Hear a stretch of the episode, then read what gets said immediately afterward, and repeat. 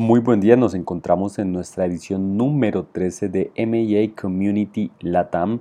Para esta edición traemos los movimientos más importantes de la región y también el venture capital que ha llamado la atención en los últimos días. Adicional a ello podrás encontrar dentro de nuestro newsletter las tendencias del mercado, entre las cuales podemos encontrar los premios de las Américas de IFLR, International Financial Review, también LAFCA entregó los premios ESG Deal de Capital Privado de América Latina, entre otras noticias importantes. Hablaremos de Colombia, Perú, Chile y México, sobre todo de las startups, de la infraestructura, de las energías renovables y mucho más. No te pierdas esta ocasión de leer nuestro newsletter.